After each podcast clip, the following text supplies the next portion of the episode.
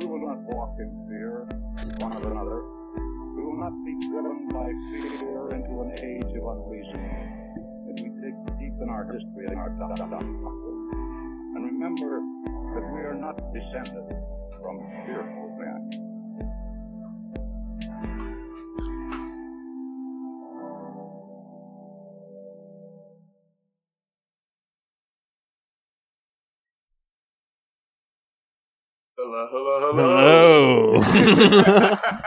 we weren't here or anything. We weren't. oh no, we were just trying to psych you out for a second.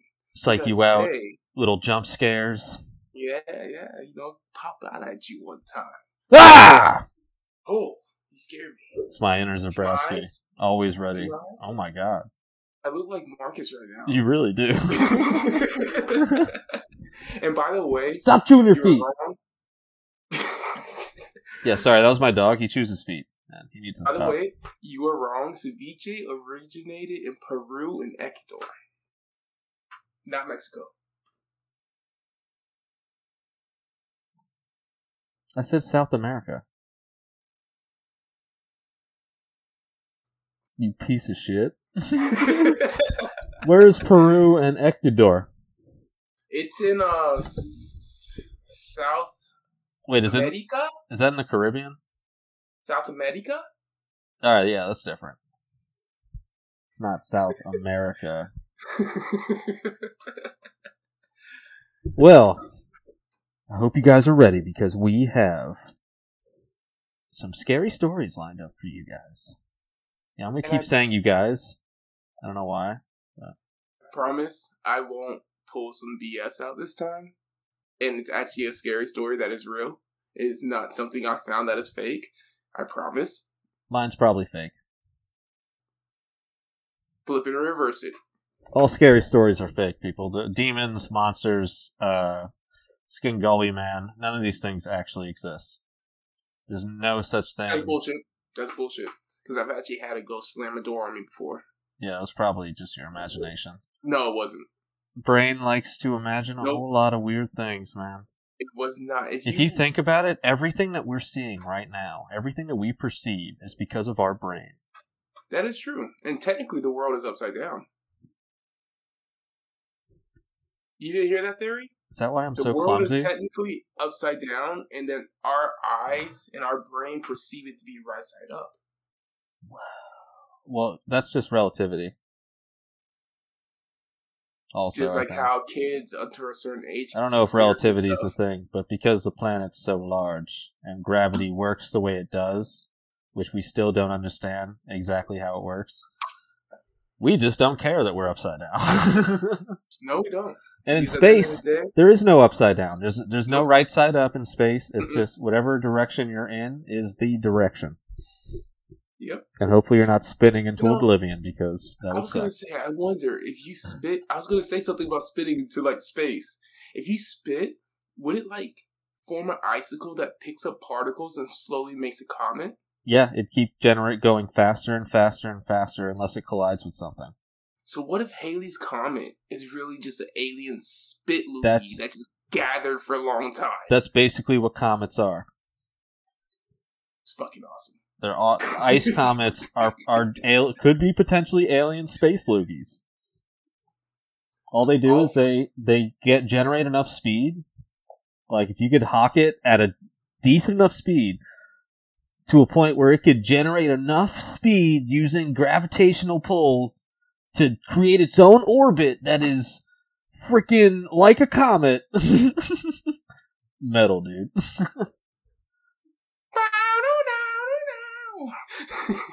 Toby, are you chewing your feet? but what I was saying is, Are you helping him if- chew his feet? The other dog is now laying on his foot to hide the fact that he's chewing his feet. I cannot believe this. They're in on it together. This is why you don't get rescue dogs. They're fucking already juvenile delinquents. oh my god. Buddy, it's okay. Just stop chewing your feet. So, question. So, meteors, like the asteroid belt. What if? All right, you played Ark before. Yes. Right. You've seen the modded Ark episodes, right? No. You haven't No, I seen have the not. Space Whales. Nope. Oh, dude, they're like these giant whales that just fly like they're in space. What if, what if some of these meteors aren't even meteors? What if they are actually organisms? Right? Check that out. Weren't we Check it out. talking about this before? Check it out. check it Space out. whales? And they are pooping out the asteroid belt. That sounds like something out of Futurama. You sound like a hater. Did you take that from Futurama? No, I just thought about it. Unless it was subliminal. Probably subliminal. Yes. Have watched a lot of Futurama. well, my story personally doesn't have to do with any aliens at all. Ted, my story is called Ted the Caver. And it's kind of old. It's created in the late 2000s, early 2000, 2001. It's almost, you know, 20 years ago. Jeez. So this was 20 years ago? Yeah.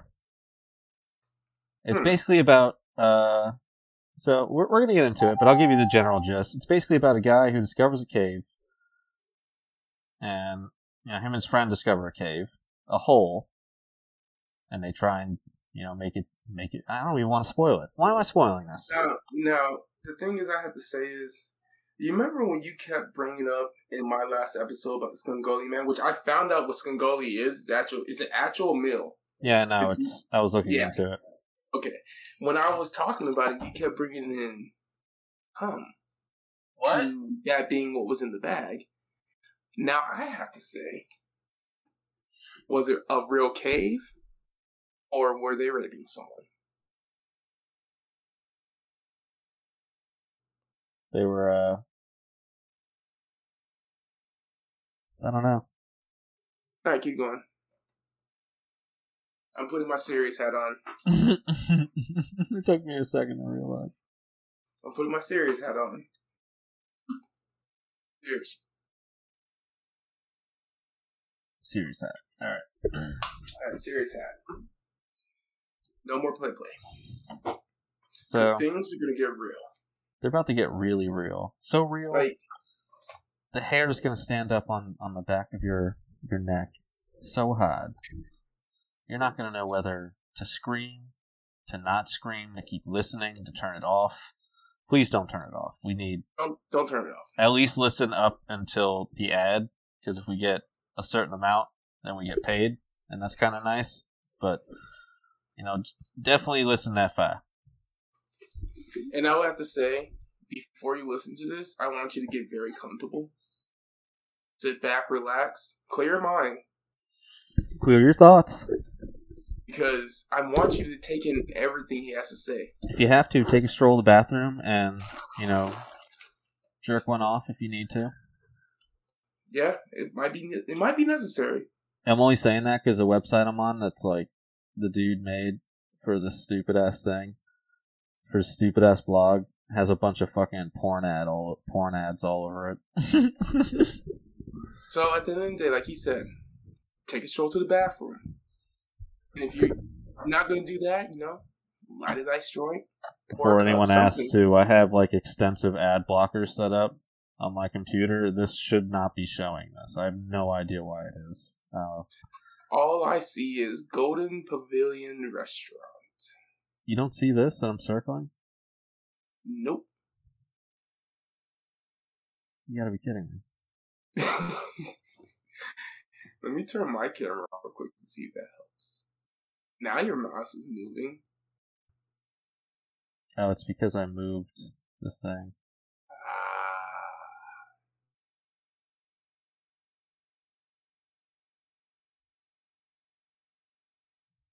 Uh, You don't see this fucking now I see it. this ad right here now I see it. bouncing around? hmm That should not be happening. This one shouldn't be happening either. Yep, there's another one. It's ridiculous. Ads by Google. Stop seeing this ad. Let's get into the story. We are getting far sidetracked. Dude, look how much has been blocked. 17 ads have been blocked already on this thing. And it's still coming through. Okay, I understand you're upset. So let's get into this. Basically, this is a story of exploration. An Indiana Jones type tale where two friends go on a journey. And I won't spoil the rest for you. But basically, I'm going to be reading from his journal. Ted the Caveman. I'm ready. I'm ready. And now, folks, I promise I am going to try to keep it very mature today. We, we are a comedy. We primarily do comedy, but this is creepy pasta. We're trying to do this a little bit seriously, but to be honest, there's some funny moments that's gonna make this like. It's still gonna be funny. So. All right, let's get our big boy pants on. Big boy pants. I hope you're ready. So, uh, for the sake of before I read this, uh, there's only one of his friends he calls B. I'm sure to to keep his identity, which I actually found out his name was Brad because I found out later on. Uh, yeah, I don't know. You know why I'm skipping Brandon. ahead. I was gonna say Brandon, but Brad yeah, makes sense. It's actually Brad. I'm gonna just fill it in as Brad. Why don't we call him Bernard? Nah, I'm just gonna do B because Byron. Let's make him black. Let's make him black. Let's call him Byron. I'll change it to Byron later after after I get more every, into this. Every good scary show need a story needs a black guy. It's gonna be too hard to say Byron that many times. So, Erad.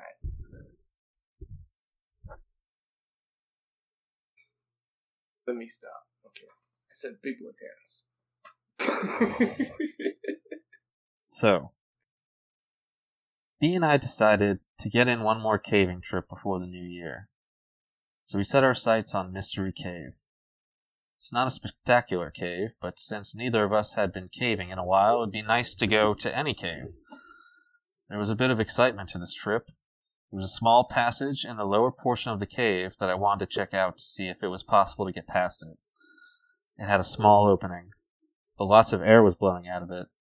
Even though it was way too small to climb through, I had never even checked to see what was inside the passage. We got our gear loaded up and hit the road by 3 p.m. We got to the cave in great time. You know, since B likes to drive fast. I know someone like that. Hey, look, you're not going to talk about me like that, okay? Sorry. We anchored from the usual tree and began to rappel into the cave.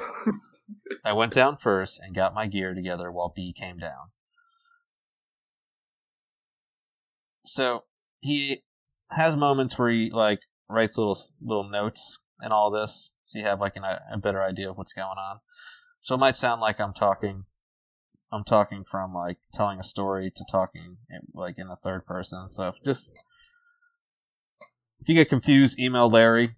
You know, express your concerns. Oh no no no! I'm sending you the email. I forgot last time. I'm sending you the email. Look how cute Toby looks sleeping over there on the couch. He's so cute. I know. I know. I still can't get over that that game system in the back. I want to play it so bad. So, for any reference to non cave explorers, when there's a small opening in a cave, there's a saying: if you feel air coming out of it, then it's good to then that leads that's a passage. So the saying is: if it blows, it goes. if it blows, it goes. Yeah. So oh, basically, oh, this there's airflow coming through. It's worth investigating because it leads somewhere that leads to the top. No, but I think that is an actual real thing because of the fact that the air pocket definitely leads to an opening. That's another big is, thing with cave exploring too, because you have to. Let's say there's like underwater stuff. I didn't mean to cut you off too, but I don't know where you were no, going with that. But like, let's let's say there's an underwater passage. If you went through mm-hmm. that, there could not be air on the other side. Technically, you'd have to like double check that. Be like poisonous yeah, gas and shit. You have no exactly. idea what's over there.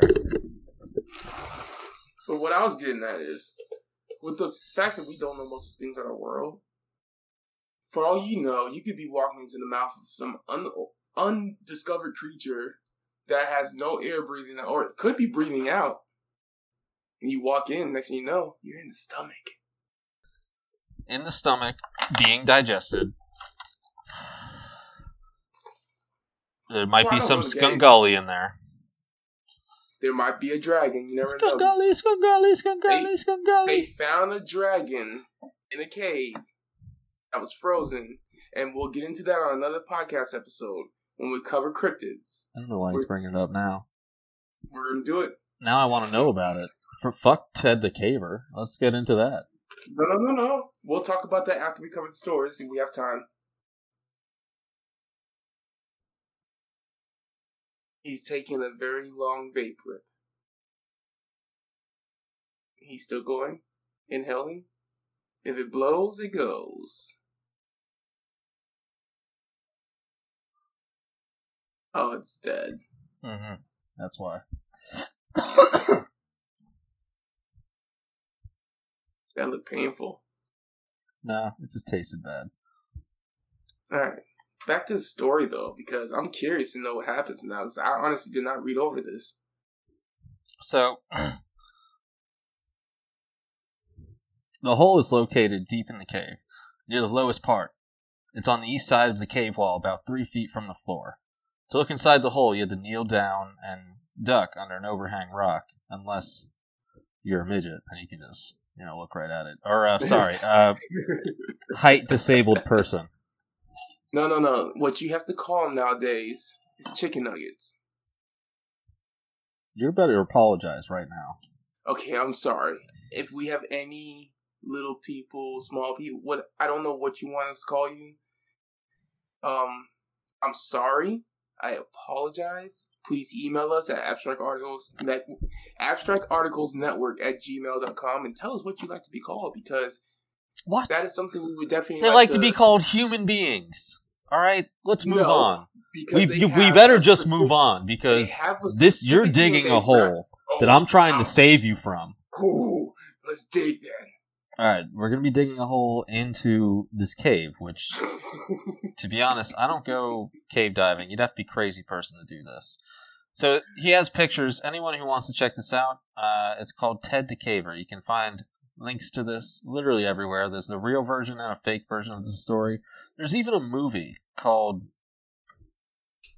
Fuck, I forgot what it's called. Hold on, hold on, hold on, hold on, hold on. Living Dark. The story of Ted the Caver. So you know Is this on Netflix? Nah, I watched it on Amazon Prime. Uh, okay, well she has it, so I'll try to watch it tonight. It was free on Amazon Prime, so it's worth a watch. That's wants to check it out. Was it good? Uh, I'll let you. I'll talk to you about it after okay, you watch no, it. I want you to give me an honest for the viewers. One to three, one to five stars. As a horror movie, it was it was pretty trash. Okay, but was it worth as a low watch? budget horror movie? It was pretty good. Okay, would you would you compare it to uh let's see.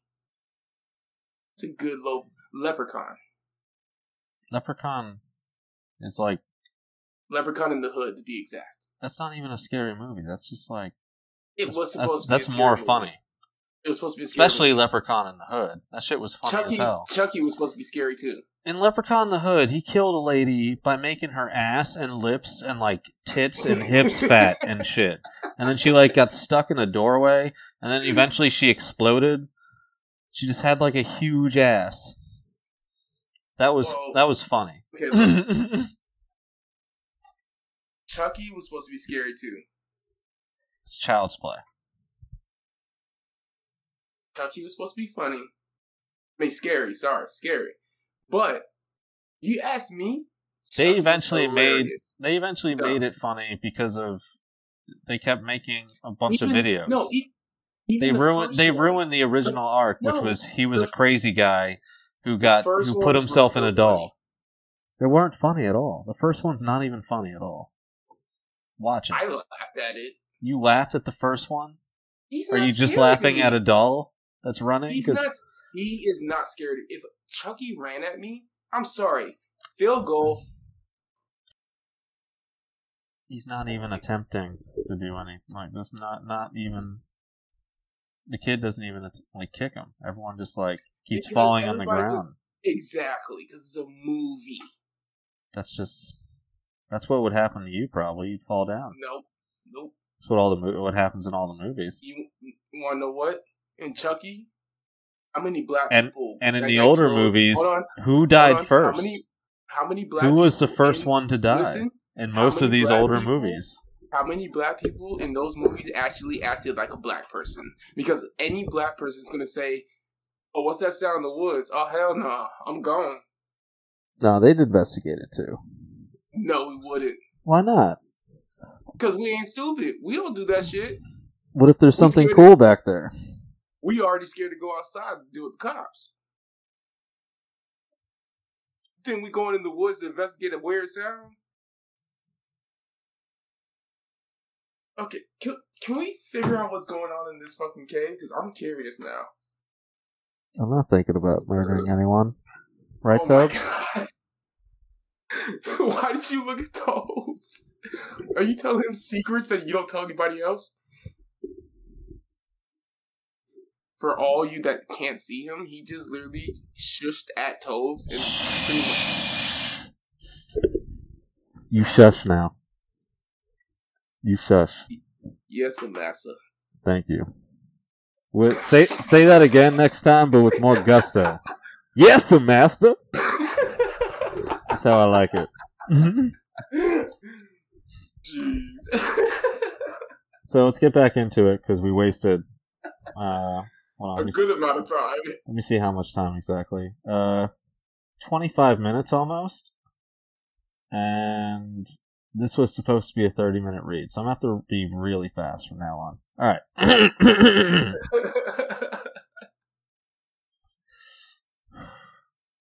so, they used to come cave diving here all the time, but they never actually looked in the rock. It was just like looked in the hole. It's always just been a space where the cavers, you know, got a nice breath breath of fresh air and then just moved back because it's always been the end.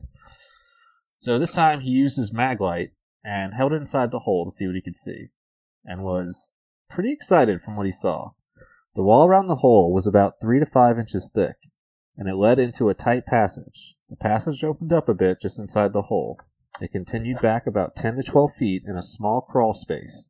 After that, it seemed to really open up. Although how much we couldn't tell. This could be a virgin passage. Obviously, no one has passed through this route, but there could be a way into the passage from the other side. To even get to the crawl space, we would have to enlarge the opening. Currently, it is about the size of my fist. Once we get past the opening, I know, right? we would have to, we would have a tight crawl. Just wait we would have a tight crawl that you depending on how big you are like if you're my size you'd probably still have to to get past a spot in this crawl you would have to it yeah there's a skinny part in this crawl that's ridiculous you have to exhale air out of your lungs crawl forward so you can breathe again and you probably have to put your arms straight forward so the way you can no, really squeeze through. You keep keep them straight. You're you're laying on your stomach with your arms back is the easiest way to get through. You don't have really? your arms forward, yeah, because that creates more space. Oh, I didn't know that. That's how you know I don't go to caves. Yeah, dude, I w- I wouldn't do that shit either. That we're, we're, gonna get into it because he he goes over pretty explicitly. It literally, it literally sounds like the opening of the movie The Cave, where they got caught underground with those creatures. Talking about the the descent. no, not the descent. The descent was when it was like they were caught underground with those creatures. Yeah, I'm talking about the one. It's called the cave where they go down, and it's like these these creatures that fly and stuff, and they go in the water and everything, and they evolved. Oh no, I know it. I know you're. I know a movie you're talking about. Good movie. Yeah, it, Definitely worth a watch. Haven't seen it in a while, but good movie. I just rewatched it not too long ago, and it's crazy you're bringing this yeah, up. they use like flashlights and shit to like shine them away. Mm-hmm. Then eventually they got like I remember that that shit was pretty wild. So and for okay, go on. Sorry. No, I mean it's a good movie. We should promote it. We should definitely talk about it another time. We should do a segment where we talk about good horror movies. This is honestly a good time to mention it since we're talking about K. well, I mean, yeah, the the movie was really good. Like, basically, they started with exploration and they went down to a cave when they're in the cave, they start hearing these weird sounds and people start dying. Eventually, they find out that Well, don't spoil the whole movie. I mean, give them a chance to see it for themselves. I'm not. I'm not. I'm not. Pretty I'm much saying- spoiling the whole thing. No, I'm not. They find something down there How are you gonna keep going? and shit go crazy. Spoiled. Might as well That's not even watch it say. anymore. Good movie That's though. not spoiling it. No, he didn't, but he almost did. I was gonna not spoil it. I don't like spoiling movies. I hate when people do it to me. That's why I stayed off Facebook after Avengers came out. Newsflash: People died. Well, in every horror movie, people die, so that's not even a spoiler. Yeah. Once we get past the opening, we would have a tight crawl back to where it opened up. It would take some work, but we thought we could do it. We sat down for a few minutes to rest and contemplate our plan of attack. While we sat there in the darkness, we could hear the wind howling from the other side of the passage. It was a low, eerie noise. We could also hear a low rumble from time to time. No big deal, though. The cave is in the vicinity of a highway that has heavy trucks drive on it. We figured the rumble was the effect of the trucks resonating through the rocks. We determined that our best plan would be to haul, cor- haul a cordless drill into the cave to drill into the rock. Then we could take a bull pin and a sled and a small sledgehammer to break up the rock. Anyone doesn't know, a bull pin is kind of like a railway spike. That's a Yeah. sharp at one end, opens up, so it's hammered into the ground. You get the idea. Do pretty straight. Yeah, right. Bull pin. You know, you need to chisel some rock. You know, you get a hammer and a and a nail. You know, you know. Psh, come on. Our listeners are smart. So- I feel like I can't. what? Get it off your chest, man. Keep going. you son of a bitch. So it seemed pretty straightforward. We would widen the hole big enough to squeeze in and see what was on the other side. The efforts to haul all the equipment down to the hole would be a pain, but we hoped it would be worth it. I named the passage Floyd's Tomb, after Floyd Collins. It seemed to look like the tight spot where Floyd spent his last miserable days on Earth. Floyd Collins, if you don't know, was a caver back in the early 1900s. He got stuck in a tight crawl space and was un- unable to free himself. It was an amazing story that is detailed in a book called Trapped, the story of Floyd Collins, if you ever want to read it. Don't recall the author. Calling our passage Floyd's Tomb was not only a tribute to Floyd, but a commentary of the si- this the sheer tightness of this passage that they, we are about to go through. oh, it was tight, alright. It's funny because I thought it'd be fast for them to chisel through rock to get through there, and depending on the rock, shit's not going to be like. It could be easy. It also could be ex- extremely hard. Now, does it say how old they were at a chance? No, My I was- guess- that was what I was wondering. my guess is you know either mid to late twenties, early thirties. Can't expect them to be older than that. Yeah. I expected them to be younger. How stupid they're sounding. How they sound stupid. Uh, Morty. Because why the hell, if it's that small of a crawl space, are you going to try to chisel through? First of all, of a small hole in a cave, because everybody knows that makes it unstable when you're chiseling shit around. Then you go through a small place, you hear an eerie sound and a small gust of wind, and you want to go investigate? Now, it's not un- unlike cavers to widen gaps and stuff. Wouldn't do it myself. Keep Uh, going though. I definitely wouldn't either. I'm on the same page as you, so you don't have to worry about that. I'm trying to understand their logic of why they want to. To Indiana Jones, man, to be explorers. Why did Indiana Jones do any of the shit he did in the movies? He was probably high on heroin. Yeah, that helps. It was probably meth, amphetamine. That's ex- the same thing the Nazis did when they stormed France in a couple of days. That is true. And we'll cover that one day One day we should cover that because that'd be great. We will. We really will. The whole Panama and all that, where they escaped in there. Oh yes. I even want to get into the the whole thing about the Saving Private Ryan scene with the two soldiers. Yes. I would love to do that. You know what I'm talking one of my about? fav- that's one of my favorite movies, honestly. You know what I'm talking about? The scene Oh, with yeah. the two soldiers Mm-hmm. uh, in the beginning when they Trust shoot. me, I know the, I know the whole movie. I just want to make sure you know what scene I'm talking about. I- It's, I know it's two German movie. soldiers trying to give up and they get shot. Yep, I know the whole movie. Do you know what they were actually saying? No, I don't. They were Czech soldiers, right? They were conscripted Czech soldiers saying that they weren't they weren't German, they're Czech, they didn't kill anyone, please don't shoot me, and they got shot. Damn, That's what they were saying. I didn't know that. It's fucking well that's how deep that Spielberg ran that movie. That dude is amazing. Oh, he's one of my favorite directors and producers. It was Spielberg, right? It Had to have been. I think it was. I'm not sure. It would make sense because that was a great movie. Like literally, that's one of my all-time favorites. Anybody that hasn't seen Saving Private Ryan, I recommend watching it. Steven Spielberg. Take it, take a time out your day, and it's about what three hours. Uh honestly I don't know. It should It's- say it up there at it's a top. long- See, it's it says like- it at the top. No, it doesn't. Two and a two hours forty nine minutes. So about three hours. So expect to take three hours here every day because there's gonna be times you're gonna have to use the bathroom and everything. It's worth the watch. Speaking of which, Larry is in the bathroom right now.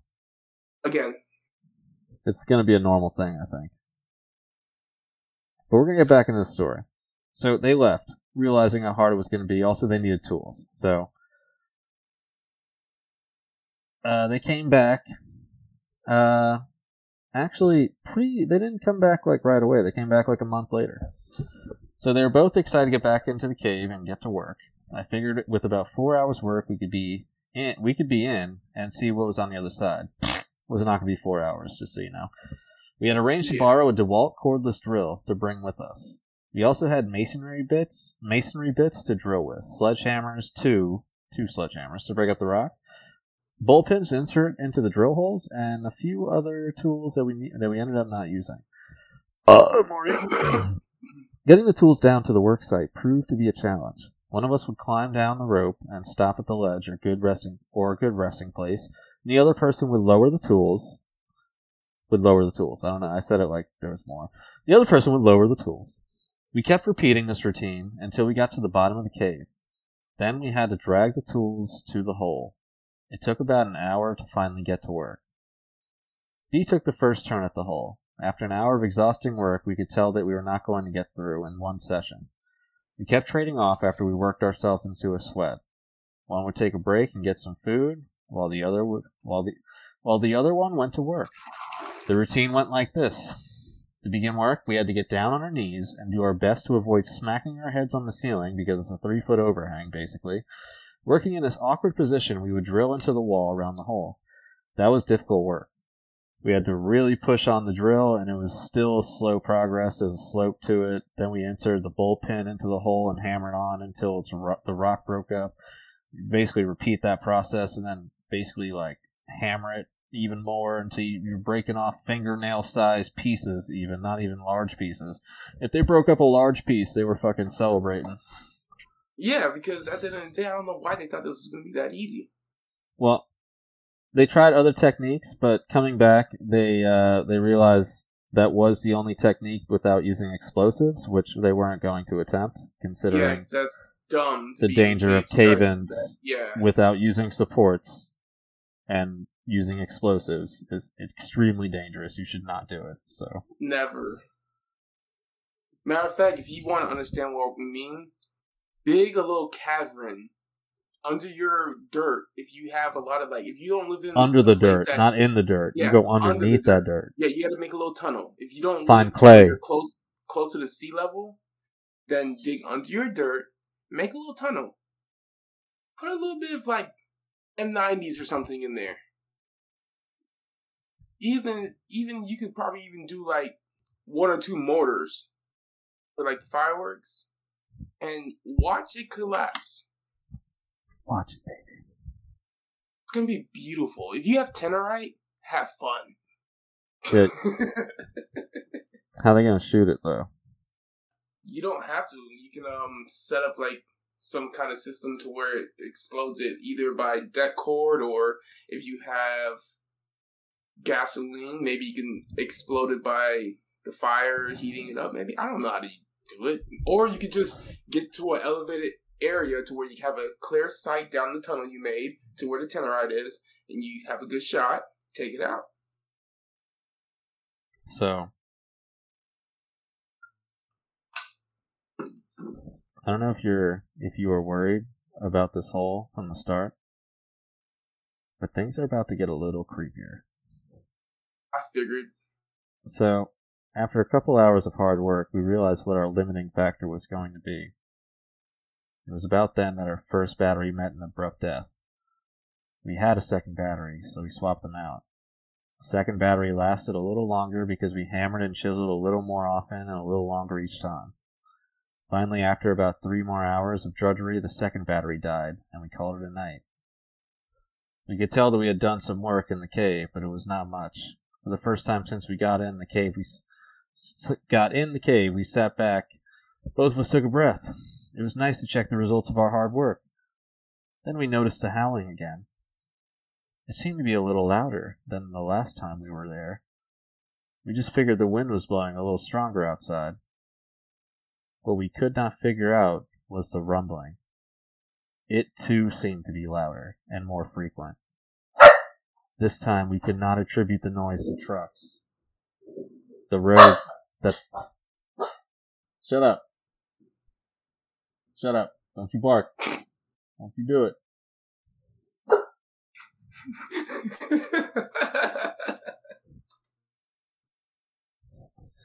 The road that the trucks drove on was not very busy to begin with, and at that time of night, it should be dead. Yet the rumbling continued. It seemed to be coming from deep within the passage. B said he would ask some veteran cavers what could be causing the noise.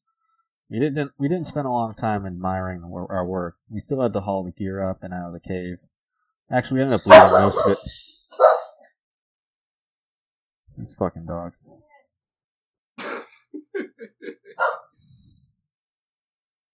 We actually ended up leaving some of it in the cave.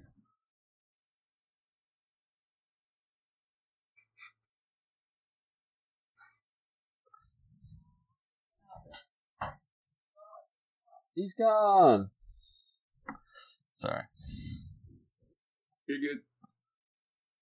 Uh, what was the last thing I said? Actually, we left some of it. In the cage, yeah. We ended up actually leaving some of it in the cave. It was difficult work. It was still difficult work. It made it worse that we were both exhausted from chiseling and drilling and hammering the whole time. Our original plan was to be done with this cave and hit a couple of the other caves in the area the next day. Instead, we decided to crash in a nearby motel, charge up the drill batteries, and go back to Mystery Cave, considering, you know, they got more work to do. Oh, they have a lot more work to do. I don't know what they were thinking. So a couple weeks had gone by since we had gone down there. Uh, our second trip wasn't as it was basically the same as our first trip, basically chiseling for tiny speckles of rocks, basically the size of a fingernail, and not sure when or if we'll ever be able to get through. But the more we stayed away from Mystery Cave, the more I knew we had to go back. We, I have to admit, we'd have become a bit obsessed with the idea of getting through the passage. That may be a sign of how exciting our lives really are. Hint. it's not that we think there is going to be something great beyond the passage. We just like the idea of being the first humans on the face of the planet to set foot in a virgin part of the cave. See what I'm saying? I can understand that. And if they found a hidden treasure, that would be cool too, you know? For all they know, they could find dinosaur remnants. Yeah, or- Indiana Jones type shit, dude. Yeah. It's that's I mean, literally Indiana Jones was like a cave explorer. That's basically what he did. Yeah. As I'm understanding what they're saying and how they're putting it, I understand. why they're doing it and why they keep going. So we got a late start and drove part of the way in the dark. When I tell people that I go caving at night, they wonder why. They don't stop to think that it's always night once you're inside a cave.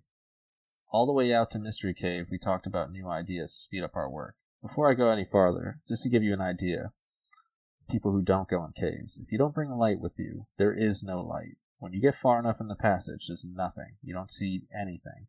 Your eyes don't adapt. There's nothing. There is no light. You can't see in the dark unless there's some light. There is none. It is pitch black. You can't see anything in a cave if you don't have a light source. Unless you're someone that literally has never seen sunlight their whole life, you're good. Yeah. A blind person will probably feel just fine because you'll actually I'm feel. not talking about a blind person. Oh. I'm talking about like those feral people that live in like a cave or something and only go out because they live like animals or something. So, yeah. Speaking of animals. So, B told me that he talked to some of his caver friends of his that came up with an explanation about the rumbling noise. They thought it might be the sound of water deep within the cave, possibly a waterfall. That couldn't really explain why the noise seemed to come and go. To me, it just was one more reason to get through, so we can solve the mystery. This trip, we took B's dog, Whip. She's a Jack Russell Terrier. I was not at all concerned about taking the dog into the cave. We have taken her before, and she answers the call of nature before we go in, so, I mean, so we're good. And she holds it the whole time until they get out. I didn't know, I didn't read that before. That's not, what a good dog. What a good dog does not poop in the cave. That's awesome. My God. And well behaved inside the cave. I can't. Psh, that is a cave exploring dog. If I had, psh, I can't believe this.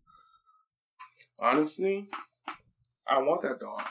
Yeah, know, right? Well, after this, she's never going in a cave again. Oh. We simply had to lower her in via custom made harness until she reached the bottom of the main drop. Then she negotiated the rest of her own. She loves to explore, but won't go out of her sight. She loves double ticking. I'll never forget that. no, she doesn't love the double ticking. But she No, won't go out of her sight. Dogs, dogs are crazy now. Yeah. She doesn't Female have a light. hunt females. Don't. Just don't get a dog. They do, and male dogs will hunt male dogs, No, I, I, I said And just I said just don't get a dog. and female dogs will hunt male dogs. It's true. Females actually do most of the humping. I don't know why though. It's a sign of dominance. Females are are crazy. Think about lions. Let's not get sidetracked. I want to hear the rest. Let's go. So, the good thing about her, she won't get out of your sight. She doesn't have a light attached to her, so she has to wait for us. Another reason I didn't mind bringing Whip along was because we planned on putting her into the small hole and see how far the passage she would go. That might give us an idea of what is on the other side. We knew that if there was a drop off that we couldn't see, the dog would turn around and come right back out. We thought we might have to do some work on the hole before even the dog could get through, though. Despite working in the dark in the night, we were able to get to rig up and get down pretty quickly. We didn't take as many tools as last time, plus we left some in the hole, so we wouldn't have to haul them out and back in again, which makes sense. I did manage to get two more batteries for the drill for a total of four. What's up? I was just saying that makes perfect sense. Oh yeah, right. Like get as many as you can. Fuck coming back. So everyone made it down fine. But once they got down, something bizarre happened that I that he couldn't that I can't quite explain. I'm reading in the first person. The dog began exploring as soon as we let her off the rope. She was in hog heaven, sniffing and darting about around our feet. She would run from one person to the other as we made our way back to the work site. At some point, the cave splits into four passages. The dog seemed to run out of juice. She just stuck right by either B or me. That seemed kind of odd. As we progressed further into the cave, she was only she would only stay by B. She seemed kind of edgy, like she saw something she didn't like. As we short as we approached the short drop off before the hole, she stopped and would only come further after we coaxed her a little bit. The hair on her back stood on end. Finally, as we got to within 20 feet of the hole, she began to whimper and hide behind B. Her tail was between her legs and she was cowering down on the ground. Kinda strange. I have seen her square off with dogs twice her size, but now she's acted as if Satan himself was lurking in the darkness. I figured it must have. That's when you turn around. Ah! No, that's where you turn around. When your dog is acting like that and you see him go against dogs two times the size, that's when you turn around, you leave. I know, right? But there must be an explanation for this, right? I figured there must have been animals that used the cave as a home, and Whip smelled their scent. Too bad it upset her, because there was no way she was going into that passage. So we decided that with this new development, the nervous dog, one of us would work while the other stayed with the dog a few feet away where we normally rested. We got right back into our routine of drilling, hammering, etc. With our extra supply of batteries, we were able to really push hard on the drill and not have to worry about using up the batteries, which is nice. This didn't make the work any easier though, but it did speed things up a bit. Progress was still slow. yeah. One drill? Hell yeah. So we were on our fourth battery when the second bizarre thing happened to us. B was working and had just finished drilling a hole when getting ready to hammer the bull pin when he stopped working and looked into the hole. I was kicking back, almost asleep, and hardly paying attention to B. He had a light by his side to illuminate the work area. I could see in an eerie glow a puzzled and intense look on his face. He looked over at me and shook his head. Uh, Morty? I asked him what was up. He said that he swore. Morty? Yep. I asked him what was up. He said that he swore he heard a strange sound emanating from the hole. He sounded, said it sounded like a rock sliding on rock, sort of a grinding sound. I assume his ears were just ringing from the drill. He didn't wear any earplugs this trip. He assured me he heard what he heard. I didn't have an explanation, so I went back to dozing. B sat in a quiet, in the quiet of the cave for a long time before he resumed work. He would also stop. He would stop from time to time and just listen. B is very grounded and not want to pursue some imaginary sound. I believe he heard something, but I'm not too concerned about what it was. I assume we'll figure it all out once we get through the passage. The final battery lasted another hour or so. We were sitting around talking about our progress when I decided to see if I could get my head through the hole. My head easily fit, but there was no way my shoulders were going in. As I was kneeling there contemplating how close we were, I noticed something that B overlooked. The wind had stopped. In all the mm. times I had been in this cave, I have always felt the wind blowing. The last time we were out working on the cave, the wind was, was blowing worse than ever. Like it was howling. Even earlier, we remembered the breeze cooling us off, but now, nothing. B said he did not know when it stopped. The rumbling had ceased too. Ooh. Got a little chill down my spine. Right.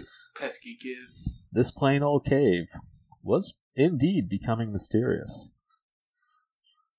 We talked for a long time, debating on what could possibly be the noises and these unusual events.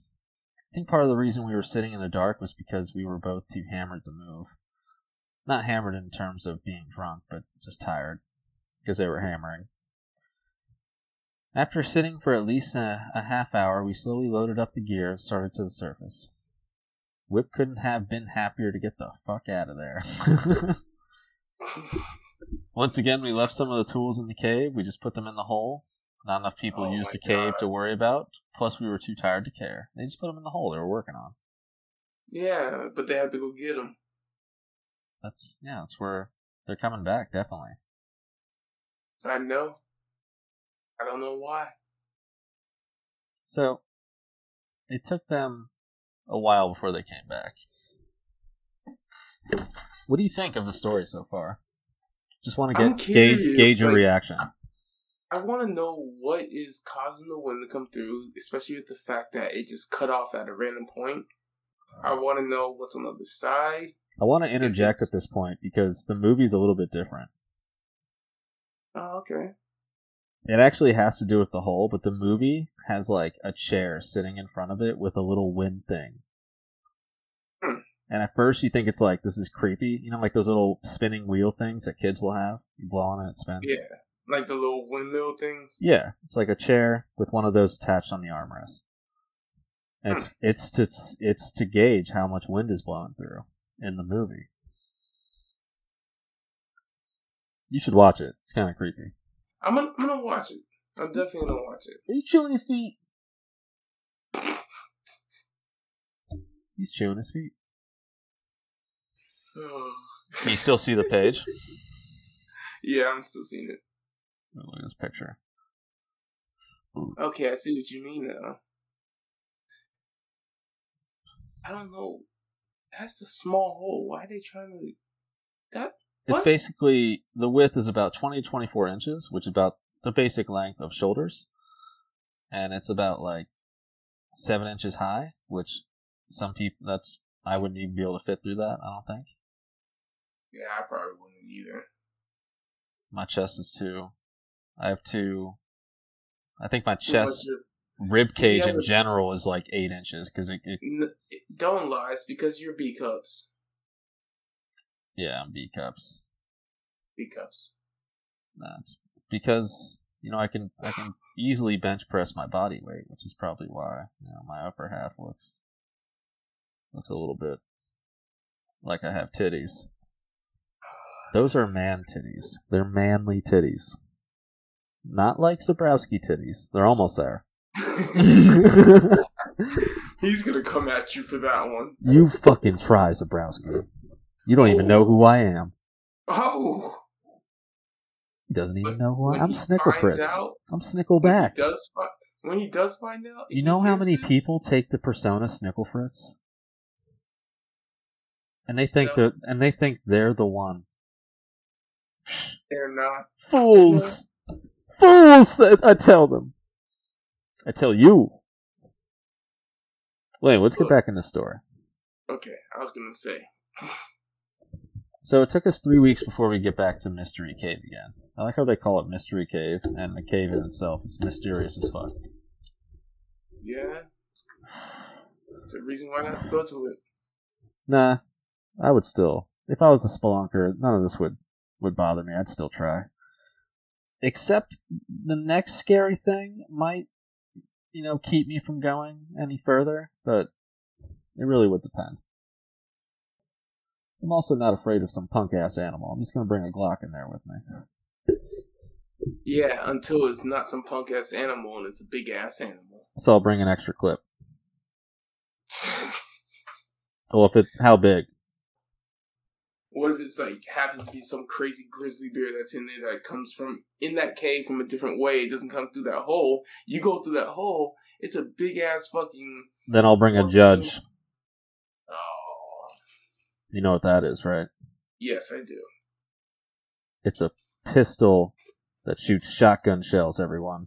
What you do is you get these slugs that have these your- that have buckshot is- behind it, so it shoots a big ass slug that's hollow, big ass hollow point slug with buckshot. It does devastating amounts of damage, specifically to bears. Your problem is though. I think a judge only has one or. I think no, it, it might be five rounds, but I don't It's think they. Some of them have I don't- six. I don't think it's more than twelve gauge. I don't think they don't have anything that's more than a 12 gauge that I've seen. It might be smaller because I the 20 gauge. every you mean. judge every judge I've seen is small shells. Yeah, they use 20. They use own. It's like a 20 gauge shell. Not even. It's a different. It's its own show. It doesn't matter though. It's it's a shotgun. Good luck. It shoots a big ass slug, Good luck. and that should worry you that it if you're on the other the business end of that. It'll literally blow your head away It will, potentially. but we're talking about a bigger animal. That's what it was made for. It was designed for bears for bear attacks. Good luck. Did you know that? Yep. Good luck. I still say good luck. Man, I'd rather have that than mace. I'd still have I- Mace. I I'd have them both. Completely. Agree completely. I would mace and luck. shoot him at the same time. That's all you. That's I wouldn't be in that situation. your ass would potentially be in that situation if you kept No. skating. You don't skate either. I said if you kept skating. No, I wouldn't be in that situation. Yeah, you're in the woods skating. I've already been to Paradise, and we had a bear encounter. It was a black bear. Me, Marcus, and Mickey. And Black bears are pussies. Yeah, they are. But I'm not going nowhere where I have to deal with a grizzly, a fucking brown bear, or fucking none of the other things. No, nope, nope. You bring a judge with you. And you blow You that motherfucker's head off. Yourself back to home. Yeah, I wonder how many skaters I have to deal with bears in the future. It's gonna be interesting. Because a lot of these secret roads are in the woods. And so we've already seen times where bikers are driving down the road, like, well, pedaling, and bears try to chase them and stuff. There's plenty of videos. So a skateboarder, I wouldn't want to imagine because the fact that when you do your pre-drifts and stuff to try to slow down, you slow yourself down so fast and you don't pick up speed necessarily as fast. True. So I think they're gonna get fucked. Well, let's get back into the story. Yeah. We might need to just cover this story tonight and then leave it at that and then cover the rest another time. I mean, we could. It's a scary enough story. It is, and I kind of want to research a little bit more about it. You're not gonna find much more past what I'm reading in the video, and I mean, if you read this whole thing yourself, it's mostly just I'm skipping over a lot of Oh. the. We'll have to do a second part of the video recap. Cause we're probably like 50 minutes into this. We could still add a story if you had one. I wouldn't be against staying on. I can find a small one. I have definitely have a small one. Might not be creepy. Not even on the creepy pasta thing you're always reading from. I didn't look on it. I was reading uh, a couple of cool ones the other day. I might be able to link you something. All right. Well, let's get back into this. So, since our last trip, we found ourselves taking a bit more of a serious approach. On the drive out this time, our conversation was a little bit more subdued than before. You know, I paused because I'm not used to saying subdued. I haven't said that in a while. It sounds weird. Subdued. Subdued. Sub- dude. sounds like sub, dude. dude. Sup, Sad dude. Solid. Dude. no way. so it was a little more solid than before. We hadn't talked Totally. much since the last trip, you know, and not for any reason, but you know, scheduling conflicts. You know how that can be, dog. And instead of discussing ways, fab, of getting through the passage, fam, we found ourselves talking about, you know, rational explanations for what had happened. You know, the the noises were not lit, fam. Keep going with it. I love this character. I've done I love this character. I could do this the whole time. Keep going with it. we were amused to find out that neither of one of us had talked much about the last trip to the other people, you know? Like, why would I fucking tell them, you know? Finders keepers, bro. That's completely reversal, like, from the other trips, you know? I, it's been fun to report to my peeps, you know, my fams, about our progress. It's always fun to tell the the peeps and the fams.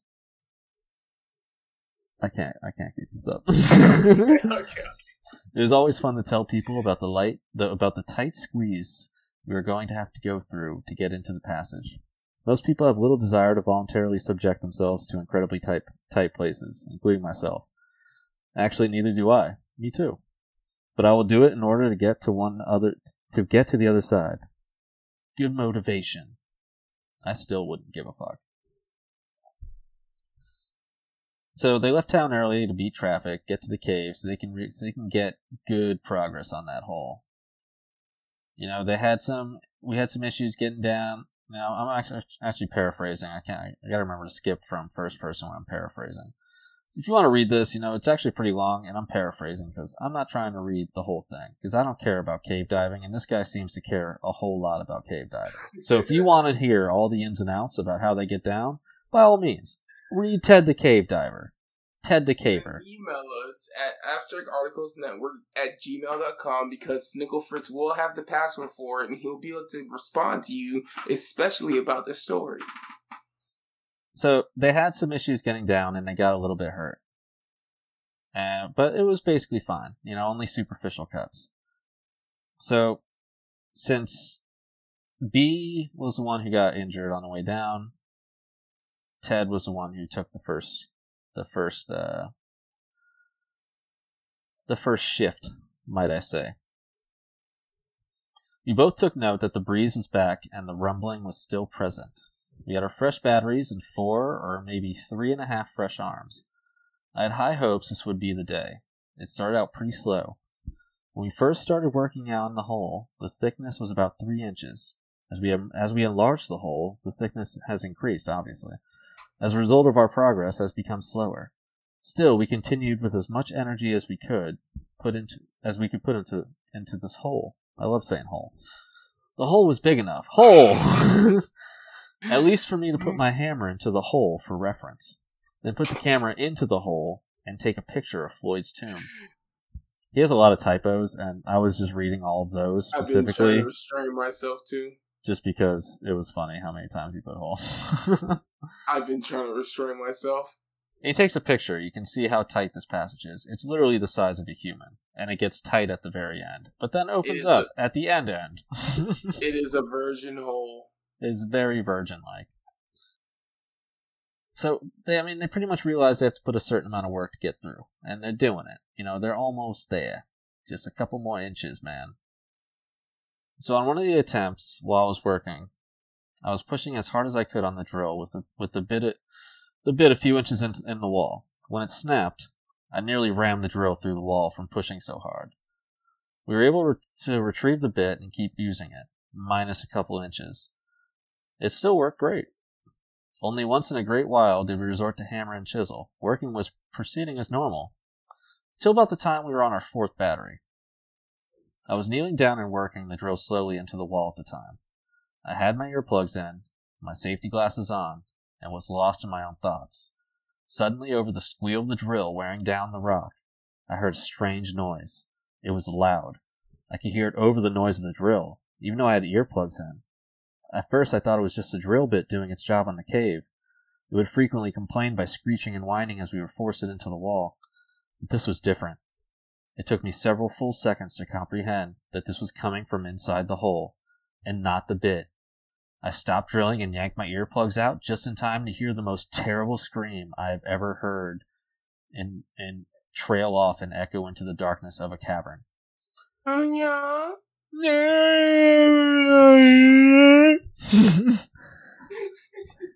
Be quiet! Oh wait, no. What, what do New Yorkers Nobody cares. Shut the fuck up, will ya? No, no, no, no, no. You gotta say it like Juicy J. Shut the fuck up. I stared wide eyed at the hole. For several moments, I didn't move. Nor did I breathe. I turned to look at B moments earlier. He had been lying on the rope bag catching a nap. Now he was standing upright, mouth open, with a look of concern on his face. I turned and looked into the hole again, half expecting to see a demon face staring back at me. Nothing was different in Floyd's tomb. I fixed my gaze back at the squeeze where the limits of my light reach. There was no motion, only darkness beyond the reaches of my light. In a complete silence that followed, I could hear my heart pounding in my ears. Not another sound could be heard in the cave. Suddenly I heard a scraping noise behind me and straightened up. I nearly knocked myself out by hitting my head on the overhang. It was just B moving to turn his light. I was so wired it nearly sent me into my grave. I'm trying to be mature, so I'm trying to keep my comments to myself. Too many whole comments, I know. Yes, and staring into the eyes. So, being worried that it might be an animal, they covered the hole with rocks, basically, and figured, you know, they'd come back, figure out maybe they'd find a source of the noise. It could be a cougar screaming in pain. Uh, that wouldn't make really make sense to me, actually. And, and in fact, that's not. I, I, didn't mean to say that. I read that and said at the same time. It could be an animal screaming in pain or something. But when it happened, to describe it, we would say it sounded like a cross between a man screaming in fear and a cougar screaming in pain. Yo. And it sounded like it was coming from the hole and only a hundred feet away. It's a Sasquatch. How would he fit in there? He got trapped in there. The hole collapsed on him, and he's been feeding off of rats and different things that come in the hole. They can see in the dark. It's good logic. Sound like a man and a screech? What does a Sasquatch sound like? Do you need me to make the sound again? Uh, uh Morty. That's not the sound. You sure? Yeah. I'm not gonna do it because uh, I'm not in the place where I could be screaming like that. So we officially got to February 13th in the story. The size of the hole is big enough for him to fit. That's what she said. How many of you would enter Floyd's tomb? I know Larry wouldn't. But if nope. his girlfriend was on the other side and needed to be saved, nope. would you save her? Nope. Sorry. Should have went in there. Should not have went in there. I would have told her beforehand. Don't go in there. I ain't coming to save you. Well, let me tell you, because all they needed was a couple of days for a change of attitude, a couple of good meals and a little sleep. Boom, they're ready to go back in to Floyd's tomb. Even though they still had memories of the strange noise that happened only a couple of couple of days earlier, actually, right? February 13th. Oh no, it was uh, no, over a month. Yeah, it yeah, it took them a while to get back. A month and three days. I mean, a month and ten days. Sorry. It took them. It took them a couple weeks to get back.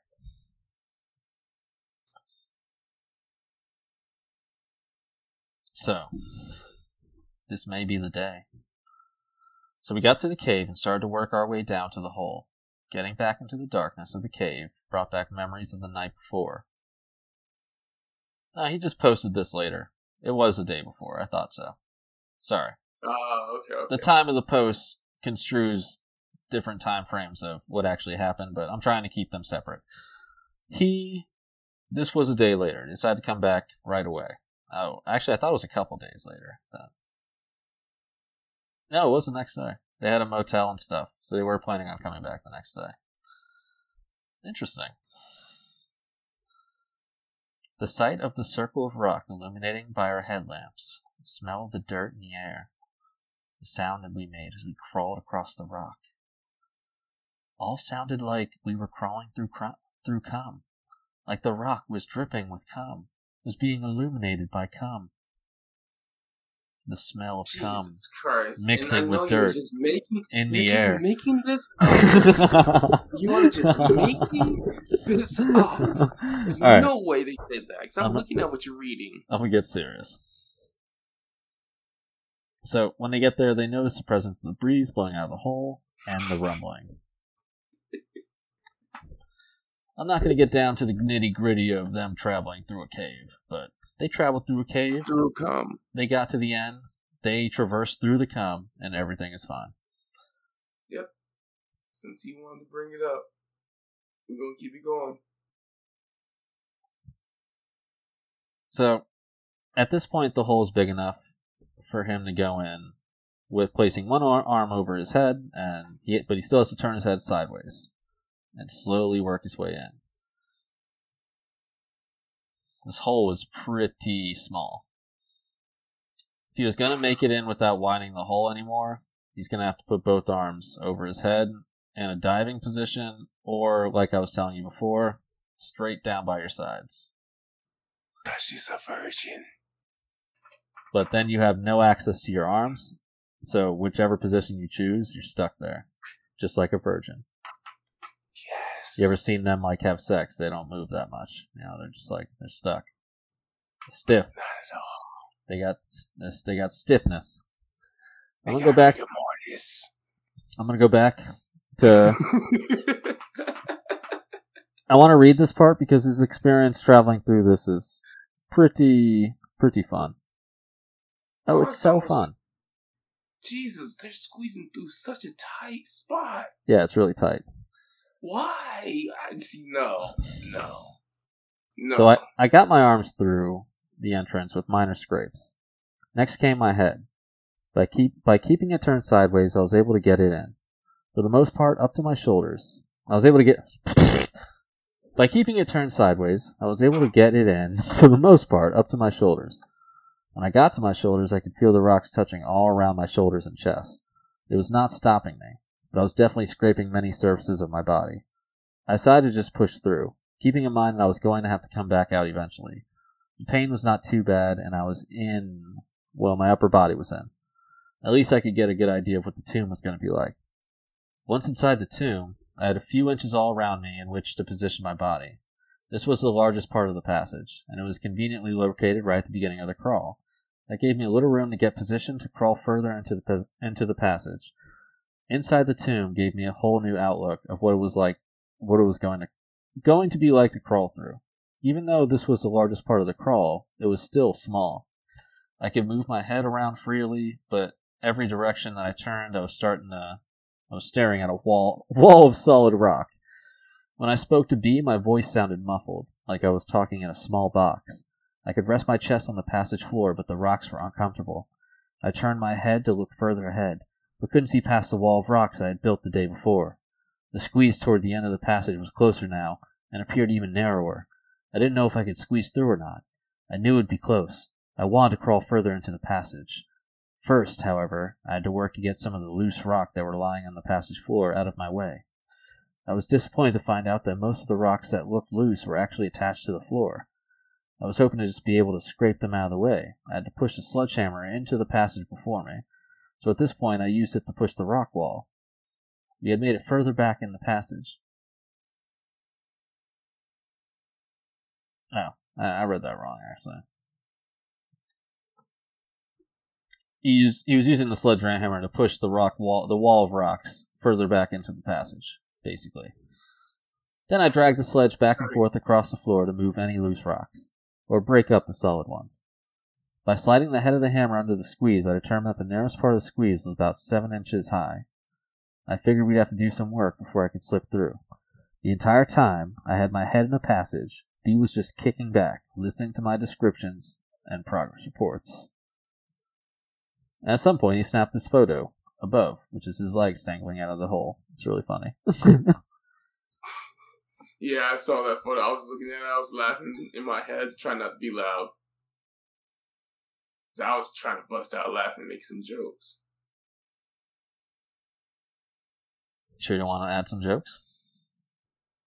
I don't think I should do that right now. So up to this point, the size of the passage was not too big of a deal. I was in an incredibly small passage, but only my upper body was in, and since it was the largest part of the passage, and my arms could move freely, I was pretty calm. Then it was time for a push. I slid the sledgehammer up as far as I could reach. Since my body filled the entrance, I could not slip the tool out. So it was either to push it ahead in order to rot- so it was, so it was easier to push it ahead. Sorry.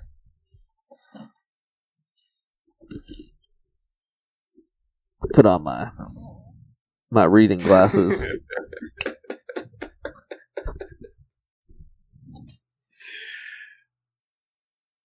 In order to rotate my hips to the proper angle to enter the hole, I had to lean my upper body on my forearms, use my feet to climb the wall outside the hole, and slowly crawl into the hole.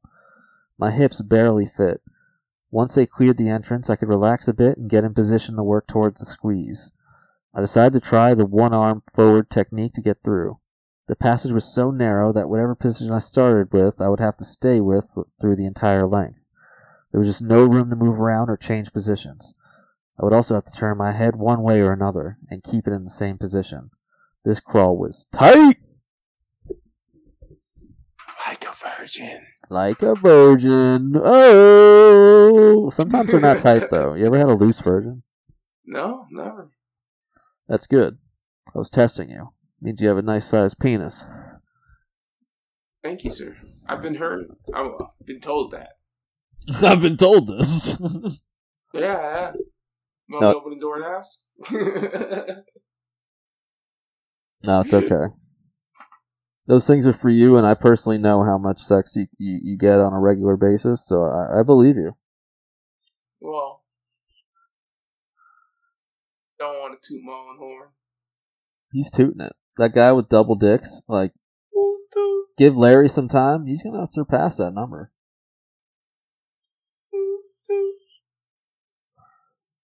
Two. So, I I promise you, the story's gonna speed up a bit. I know it's a little bit droll at this point. Basically, he's just trying to get through this this squeeze. But I wanna I wanna read it the first part so you get an idea of how tight this actually is. And you don't really get an explanation unless you're looking at the picture or I explain it in detail what he wrote. so pretty much you're gonna want to look up the article yourself and go back to where you see the pictures and everything. And well, it's a lot of reading. So if you don't want to read it too, you know, this is a great opportunity to hear what happened and just go look at the pictures. You know. Yeah, just all you gotta do is visual. You know, look at the pictures as we're reading through it. Read along with us. That's a good idea. So, to get back into it, moving forward at this part of the passage was relatively easy. I could use my forward arm, my left arm, to pull on my other arm to push. At the same time, I would wiggle my body, trying to arc as much as I could to keep my chest off the rocks. I tried both ways and determined that I would turn my head to the right. It felt the most comfortable. I began to learn things as I went. I would determine that the small flashlight in one hand would be nice. Then I could shine it ahead and get a better idea of what I was about to crawl over. This was a difficult maneuver because I had to look overhead, since my head was turned.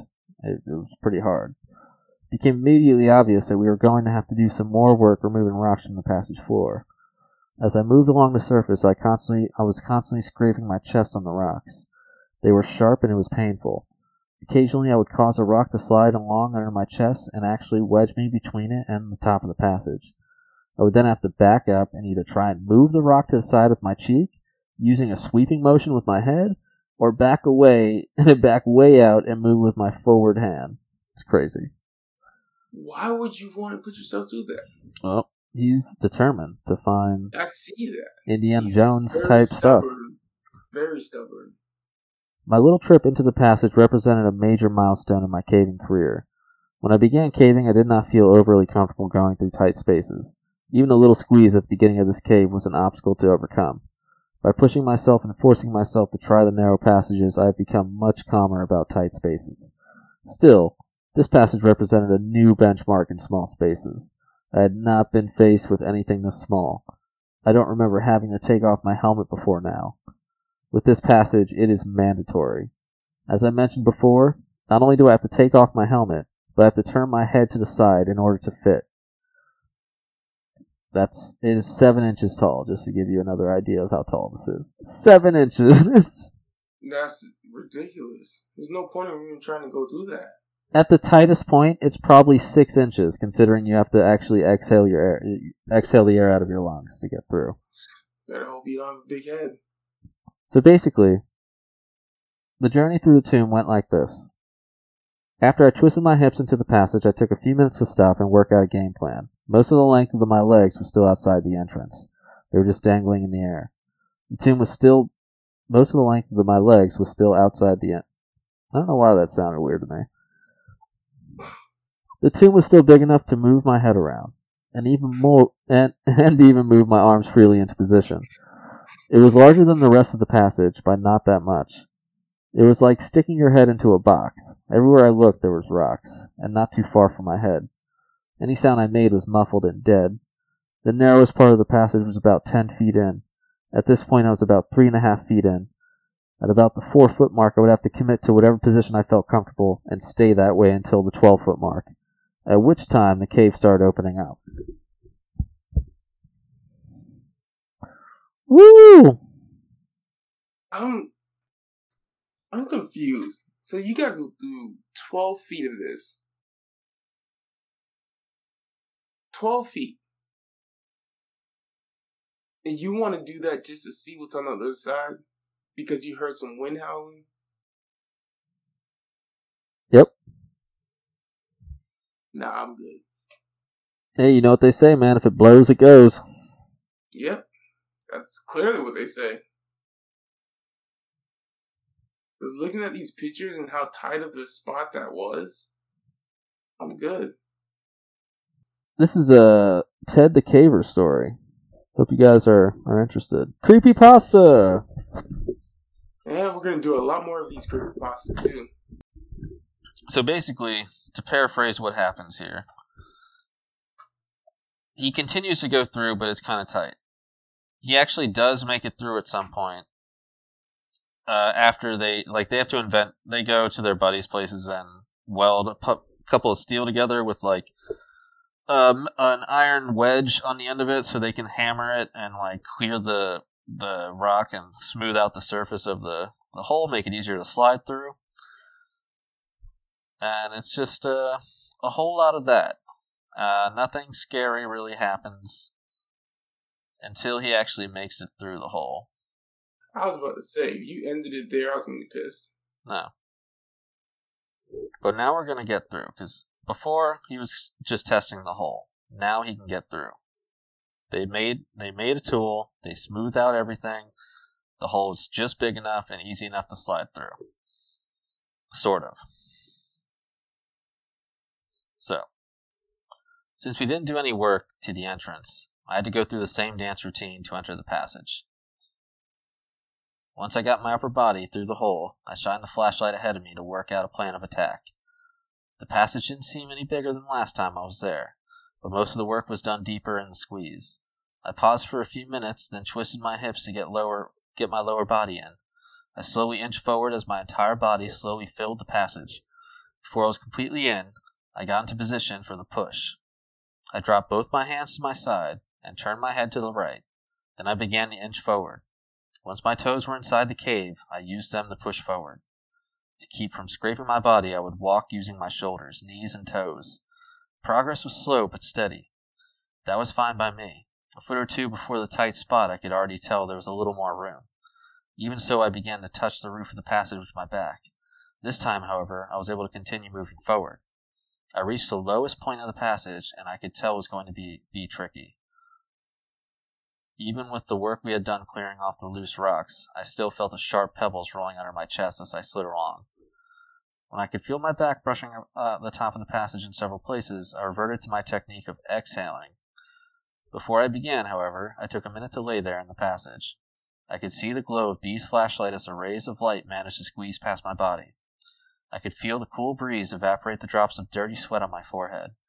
I could feel a thousand sharp edges dig into the surface of my skin. I felt a twinge of excitement as I realized that the goal we had set out to achieve weeks ago was about to be realized. It does. They're, about, they're about to get there. It seems like. I know, right? This thought alone made me want to keep moving. Not matter, not matter how tight the passage became. This dude really fucks up when he's. T- when he, I should have just rewrote this. The thought alone made me want to keep moving. Not how. Nothing mattered. Not even the tightness of this passage. That's what she said. I breathed in and out rapidly a few moments, then began. Exhale, scoot, stop to catch my breath, repeat. After just a few inches of scooting, I could raise my head off the floor and squeeze until the passage was beginning to open up. I relayed the information to B, and we both took a few seconds to celebrate during the rest of my slide through the passage. B was cheering me on. Virgin Passage, baby! Neil Armstrong! Indiana Jones! There were just a couple of phrases he was repeating, and I was grinning ear to ear. Even though the passage was beginning to get larger, I was still go- slow going. I had to continue scooting along for another foot and a half before I could slide my arms underneath me to then use them to crawl. At that point, I felt my journey was essentially over. I was able to sit up slightly and move the rock wall, and, and we had erected several trips ago. Those rocks served as a somber reminder that a little caution would be wise. Because, if you remember why they built it, it's because of the fact that at any moment that thing can collapse into them. No, they heard a scream, and then they covered the wall, the rock. They covered the hole. The scream came from the hole, from what they thought was like Oh, A yeah, hundred feet said it was away. Sasquatch. it was super loud and like ear piercing. So they made a rock wall, and that's what he's been pushing forward. Is that rock wall? That's stupid though, because then you can't see what's coming at you. But he moved it now. Now the rock wall is. He's pushed it out of the passage. He is now out of the passage and through. Obviously, some congratulations were in order. B would never be able to squeeze through the passage and see what he was seeing, so he was giving descriptions of the cave, what it looked like, and everything. At this point, I'm gonna switch first person again. At this point, I'd only my mini mag, so I could not see very far into the passage. The end of the passage made a gentle to right turn to, and seemed to go on for a ways. I was unable to do anything at this point but sit. Due to the size of the passage, all the broken rocks we had just pushed through Floyd's tomb were around me at this point. There were no other signs of human intrusion. I had to wait until B passed me my helmet light to get a better feel for the cave. Once I got my gear, just got up, fired up my light, and went to go see new sections of the cave. Hours. All hours. It was an exciting experience to see the results of hours of hard work over the course of several weeks. At this point, we still had no idea what the cave had to offer. The only thing we could I could see was the passage immediately flowing, following the squeeze. It was a narrow passage with a low ceiling. I could easily be able to get through it, but I would have to crawl. I began taking pictures so I could show B. I asked B how far he thought I should venture into the new cave. In light of the strange events that had occurred, for the first time, he too toned down the enthusiasm as he remembered the noises. He slid the pipe through the tomb with a loosened tip on the end. He said I could use it as a weapon if I ran into the animal into an animal or question mark. He also told me to make sure we could hear each other as I progressed through the cave. Sorry. One- One thing to mention though, if he ever got in trouble, he would have to wait for help to come get him. Yeah, because how hard it was to get in there, and that's why I say it doesn't make sense to try to do this, especially after you hear that scream and B- that sound. B can't go in there after him. No, not at all. And I wouldn't even want to. I'd leave his ass. Yep, I'd throw him a gun and leave. You can have this. twelve feet thrown through a small hole like that. So, I strapped on my gloves and knee pads, grabbed my camera, and began my adventure. I crawled through the passage, picture above. It's a pretty narrow passage. You still have to crawl through. Very narrow. The next section, the next section was about 40 feet long. In addition to having a higher ceiling, the walls were a little wider than the section I had just crawled through. Both sections were relatively straight. The floor was covered in a rock which crunched as I crawled, and then walked across it. The walls were basically the same as much of Mystery Cave, except pristine. It was obvious no one had been there before me. Upon closer examination of the walls, I found two delicate types of formations.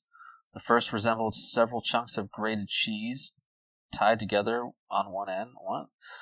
With the rest What? of the cheese just, I mean, quotes cheese, just flopping down. The second formation was just tiny strands of rocks. I'm guessing they call the orange rock stuff cheese. I don't know why. That looks like clay. Yeah, it's not though. It's like crystal formations. Yeah, I know, but it looks like clay. So the passage continued for another hundred feet or so, before the cave opened up a little. It was at the end of a short, straight segment of the cave. At the very end of the segment, the cave made a bend to the left and opened up into a room. Just at that point, where the room began, there was a, a round rock that appeared to be leaning against the wall. This seemed odd, but singular formations are common in caves, so it was by no means unique. I had crawled and stepped over several large chunks of rock that fell down from the ceiling. This one was more round than the others. Once past the rock, the room opened up to a height about 15 feet.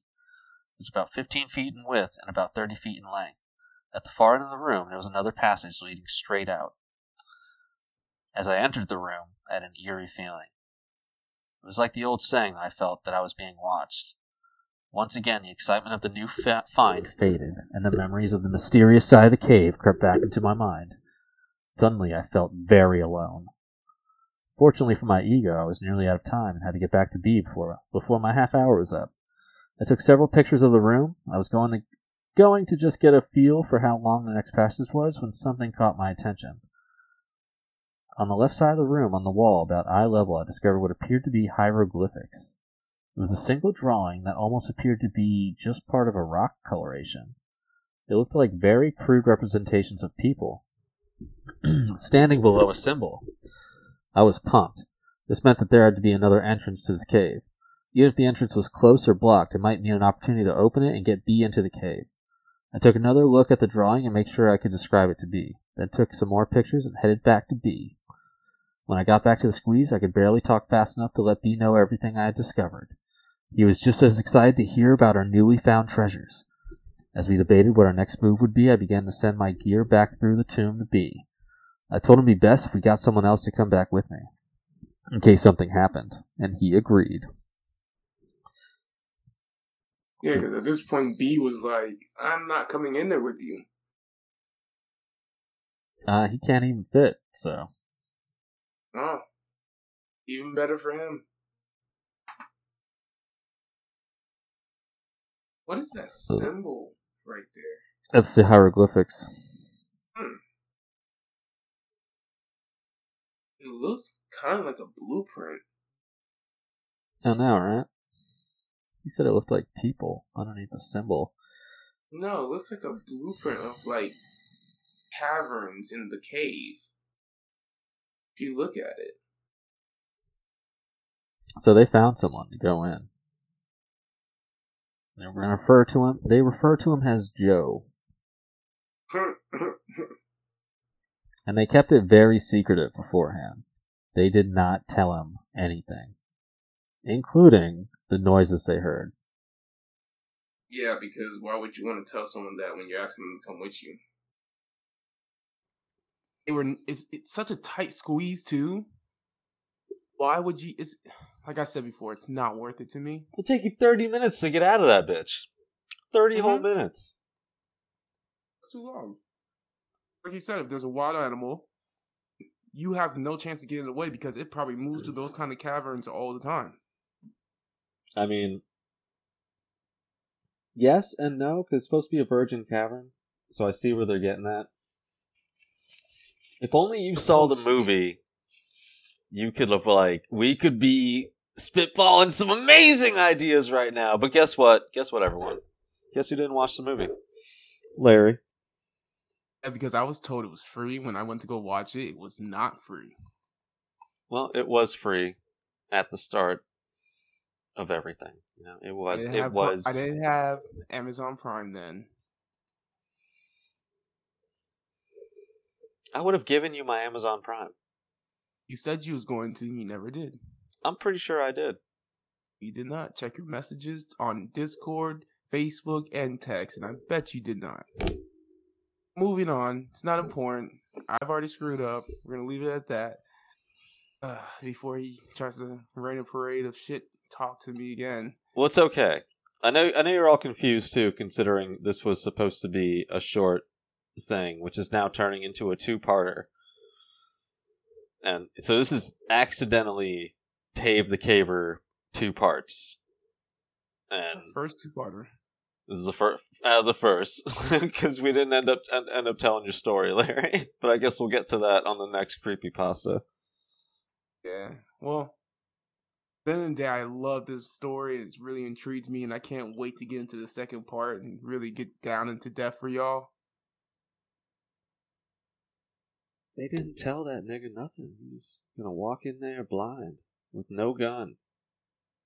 This, hey man, check out this hole we looked at. I swear there's nothing in it, even though it's new hole. Go on in, go on in. Come on, man. Come It's like it's safe. Oh, it's safe as hell. Oh fuck yeah! I'm not even gonna bring my gun. Oh shit, dog, you ain't bringing even his gun. gas levels or nothing. But I guess we'll find out next time. If you tuned in this far, you know, thank you.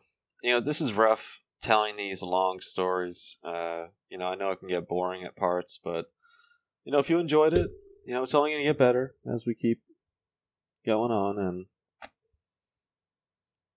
You'll understand a little bit better once you start listening to the second part. That will definitely clear a few things up. Not, you'll see. You'll see. Also, sorry for like the recordings. I know the the it's either the broadband or like it's either the internet or fucking mics are shitty. I don't know what, what it is specifically. Might be my mic. I don't know. It's both of us. We both cut in. We'll be loud one at, for like 15 minutes, and then we'll be not that loud for another 15 minutes. And like I try and do my best editing it out, but you can clearly tell like like there's a difference in in random parts. So you know we're still working on it. We're miles better from our first recording that we posted, and like Oh, we're just gonna keep getting better. Like I keep learning different techniques. Larry keeps, you know, trying to keep it together every week and not get drunk and you know maybe do some of the homework. But it's not. It doesn't matter. He's the he's the idea man. That's his homework. Is coming up with ideas, being awesome. Oh, loose. Appreciate the semi comment. Well, compliment, but um, I really appreciate. I appreciate everything you do with the editing, man. You do a good job and you do work on it a lot. And if y'all stick with us, we promise that we're just we're just starting. Got more surprises for you too. This is gonna keep coming. You are never gonna see the end of Snicklefoot, Snickleback, and Larry. Keep tuning in. Ah! My inner Zabrowski is freaking screaming right now. And your inner Zabrowski is gonna love ideas I have for some future episodes. Yes, tune in because the reptilian episode is coming up. We are finally getting into it. We've been talking about it for a couple of episodes now, but we're finally getting into it. The reptilian, the conspiracy series, episode one Reptilian Overlords. and we have to make sure you understand when you're listening into this. And if you're a skeptic, that's fine. If you're a believer, that's even better. We would love to hear your beliefs and everything on it. But keep an open mind coming into that episode. You're Keep- going to need to. Keep an open mind. Also, we're going to have two guests, potentially. So, it's the first time we're going to have four people going at it. See how it goes. I have faith in everyone. I do too. And I hope y'all enjoy it. All right, everyone, stay classy. Wait, What? can't forget it this time. Watch your testicles. God damn it. Watch your testicles. Don't fry. I can't forget it. I can't forget it. Kevin Bacon, man.